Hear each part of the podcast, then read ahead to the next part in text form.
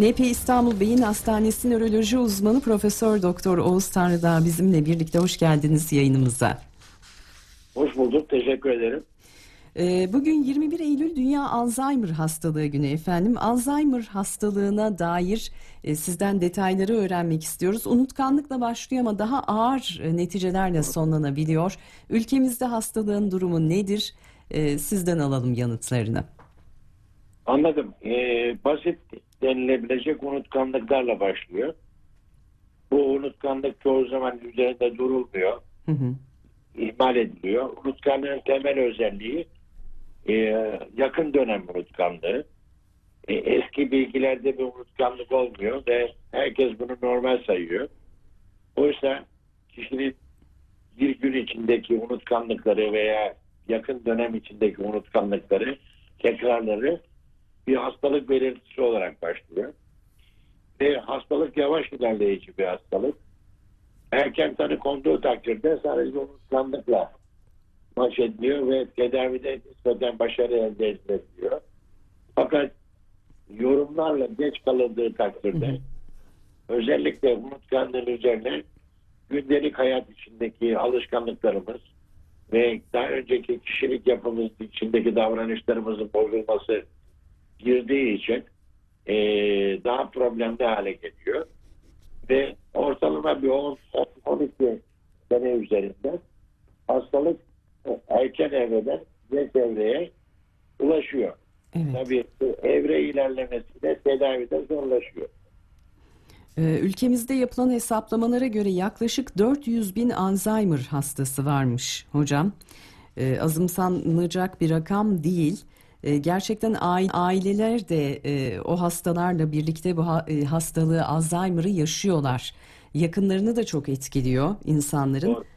Ee, yani hastaların %75'inin de hastalık hakkında bilgi sahibi olmadığı ortaya çıkmış. Yo hastaların hastalık hakkındaki bilgi sahibi olmaları unutkanlıkla ilgili Hı hı, evet, etkileşim içinde olduğu için hasta yakınları diyelim ona. evet. Ee, ama son yıllarda hasta yakınlarının da hastalıkla ilgili bilgileri büyük bir artış gösteriyor Türkiye'de. Bir farkındalık artışı var. Dolayısıyla biz bunu gündelik olarak gördüğümüz hastalardan ve yakınlarından biliyoruz. Ee, 400 bir rakamı e, ortalama bir rakam olarak yani bazı araştırmalardan sonra anketlerden sonra ortaya çıkmış bir rakam olabilir. Fakat Alzheimer hastalığı öncelikle çok fazla e, şey yapan e, salgın düzeyinde yaygınlık düzeyinde bir şey yapan bir hastalık değil. İ- İki çeşidi var. Hı hı. E, 60 yaşından önce başlayan Alzheimer çok çok çok nadir bir hastalık. Daha çok genetik yükü olan, aile, aile yükü olan bir hastalık. 30 30 yaşlarında bile başlayabiliyor. Evet. E, bu, bu hastalıkla ilgili 3 tane sorumlu kromozom var. Ama geç başlangıçlı kromozom 75-80 yaşlarından sonra başlıyor ve e, belki de ölene kadar devam eden bir süreç ola- olarak hafif yollu etkiliyor. Bunda da e, genetik etki bu kadar belirgin değil. Hı hı. Yaş etkisi var ve kronik hastalıklar etkisi var. Ve sadece bir kromozom Hı hı. daha çok hastalıktan sorumlu. Bu kromozom da e, hakiki bir Alzheimer kromozomu olmaktan çok damar hastalığı kromozomu. Hı hı. Dolayısıyla damar hastalıkları olan, kalp damarı hastalıkları olan, akciğer hastalıkları olan hastalarda daha çok ortaya çıkma sıklığı var. Evet. Ee, ona da dikkat etmek gerekiyor o zaman. Hem damar hastalıklarına hem de genetik bir Evet. yatkınlık olup olmadığına e, genç yaşlardaysa unutkanlıkları herhalde göz ardı etmemek gerekiyor.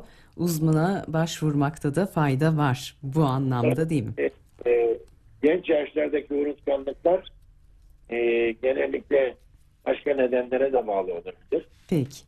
Bu nedenlerden bir tanesi e, mesela erişkin hiper e, dikkat, dikkat eksikliği rahatsızlığıdır.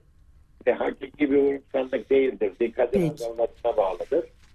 Ve aynı zamanda depresyonda da unutkanlık baş belirti olduğu Bu da için son cümlemiz olsun o zaman hocam. Vaktimizin sonuna geldik. Çok teşekkür ediyoruz verdiğiniz bilgiler için. Saygılar. Evet, ben Sağ olun. Profesör Doktor Oğuz Tanrıdağ son bölümde konuğumuzdu sevgili dinleyenlerimiz.